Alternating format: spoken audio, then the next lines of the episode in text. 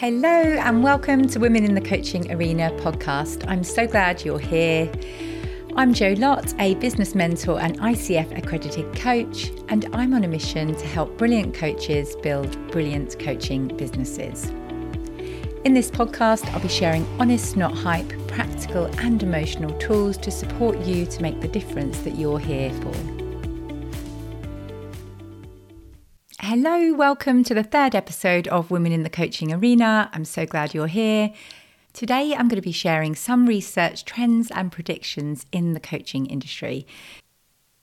Let's start by talking about the size and value of the industry. So, the latest research by PwC found that coaching is the second largest growing industry in the world, the first being tech, which, as I'm sure you can imagine, is absolutely massive. It's estimated to be a $20 billion industry. Each month, there's 1.5 million internet searches searching for coaches, and that spans across all types of coaches life, business, and executive coaching. And even more exciting, IPEC found that 99% of people were satisfied or more than satisfied with their coaching experience. So you are all doing an amazing job. And moving on now to the growth of people training to become coaches. So that has grown massively over the last few years. So the last ICF Global Survey predicted as of 2023, there will be 93,000 certified coaches worldwide. And in 2012, this was 47,000. So it's pretty much doubled over the last 10 years. And I did my own research on LinkedIn over the past two years. So, when searching for the term coach on LinkedIn in the search bar in December 2020, there were 1.6 million results for that term coach. One year later, in December 2021, this had more than quadrupled to 6.6 million results for the term coach. And this month, March 2023, these numbers have continued to grow with the current search for the word coach on LinkedIn being 8.1 million results. So that's a huge increase from 1.6 million results two years ago to 8.1 million results today. That's just on LinkedIn and it's an unregulated industry. So that doesn't mean they are qualified coaches, but in marketing terms, I hope that gives you an idea of the array of coaches who will be appearing on LinkedIn when your ideal client is searching for a coach on LinkedIn. So, what does this mean for me? You may be asking, or even more specifically, a question I'm asked by so many coaches is Is the market saturated?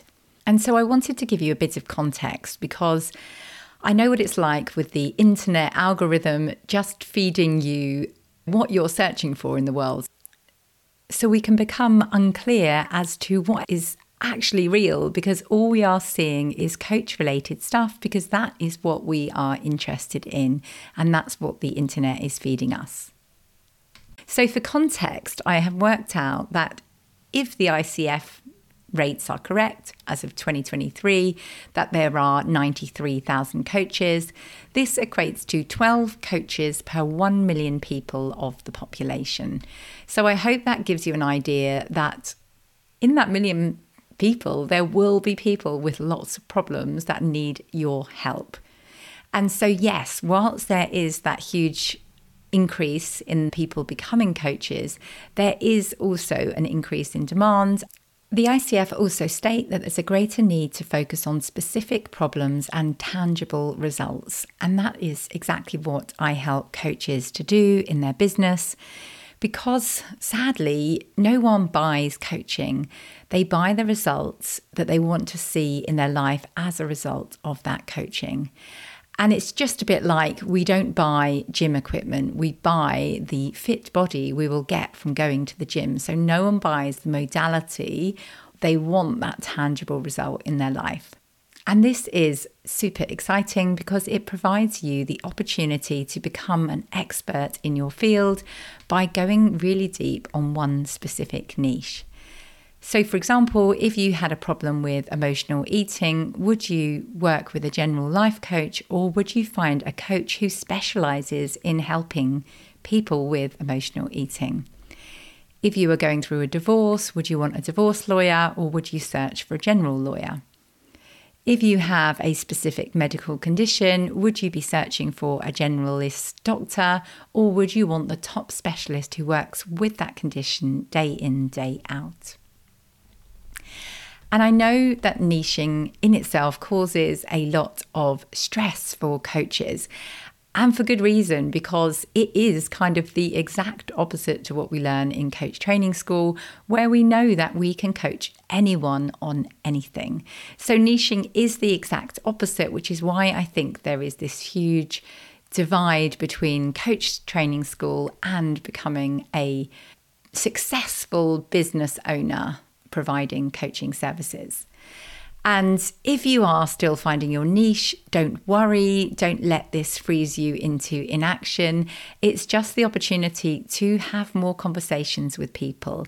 Keep listening to their needs. And I love the marketeer, Seth Godin, who says, find a lock and fashion a key.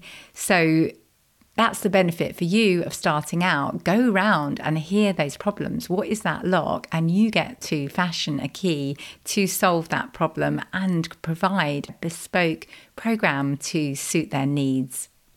So there are problems everywhere. Listen out when you are talking to people at the tea point at work, when you are at a party, everywhere you go. Start spotting and listening out for those problems that people have. Aim to get to a 70% right niche because it will evolve. There is no such thing as 100% right. And it definitely will change as you change. So it's about experimenting and seeing what works for you. And the most successful people take the jump. You cannot in entrepreneurship be frozen into inaction and wanting the right answer because the most exciting thing about entrepreneurship is that there is no right answer. I think that again is another huge divide when people leave their workplace which is exactly what happened to me when there are things that are right and there are things that are wrong. And I used to do governance and HR, so it was very rules and regulations and black and white. And suddenly I was kind of thrown into this sea of unknown, of test it, try and see, experiment. It was really, really hard. But now I finally see that it's hugely freeing and you can actually create bespoke solutions for problems that are arising in the world. And the world is constantly evolving. So you need to evolve with it to be successful as a business owner. So let's cover some trends now that are emerging over the last few years. So I'm sure you can imagine that one of the most significant trends in the coaching industry is the shift towards virtual coaching rather than in person coaching. I think of all of the clients I work with, I would say 95% is virtual coaching on Zoom or Google or whatever versus in person meeting. And so that means that people can now search for their exact problem and find a coach offering a solution to that problem. We are operating in a global arena in so many ways. I mean, even if you think about, say, food delivery with Deliveroo, that I can get a curry and my partner can get a pizza and my children can get McDonald's all in the same delivery. We are all becoming so much more demanding with getting exactly what we want. And that's why marketing is shifting so rapidly in the coaching industry because we are all interested in getting what we want, measuring those results. So, measuring our steps and fitness and wanting real tangible results in our life.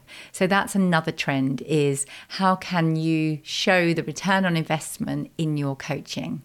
Another trend is the focus on mental health since COVID. So people are becoming more aware of it, especially organizations and are looking for solutions to improve their overall well-being of their staff. So coaches who specialize in these areas such as stress management, mindfulness, emotional intelligence are in high demand and it's expected to continue. There is also a growing trend towards coaching for executives, athletes, and entrepreneurs. So, coaching who cater for this group are in high demand. And again, this trend is expected to continue. And there's always the age old three areas that have been shown time and time again that people are happy to invest in. So, those three areas are health, wealth, and relationships. So, how can you bring in one or more of these elements into what you offer the world? As the coaching industry continues to evolve so rapidly, it's important for coaches to be open to try new things and be innovative to stand out. So, just a few social media posts is not going to cut it anymore. There are so many people doing these things. So, what can you do to provide exceptional deep experiences so people can try before you buy, essentially. So, can you do more lives where you are answering your ideal clients' questions? Can you do a workshop, which is like a really amazing way of them getting to know you and giving them results in advance of working with you so they trust you and they know that you know your stuff and you are so worth working with?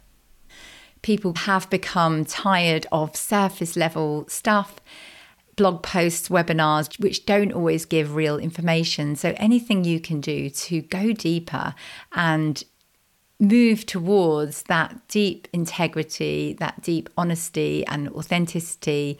People want to see real stories and results from people you've worked with, for example, rather than surface level testimonials saying that you're a really great person. Because the question on their lips is, What can you do for me? Another great thing you can do as a coach is be prepared to innovate. So, what can you take from, say, another industry and bring it into your industry? Or what can you take from what you're noticing are people's objections and do something really exciting? So, for example, I recently offered unlimited laser coaching in 15 minute sessions.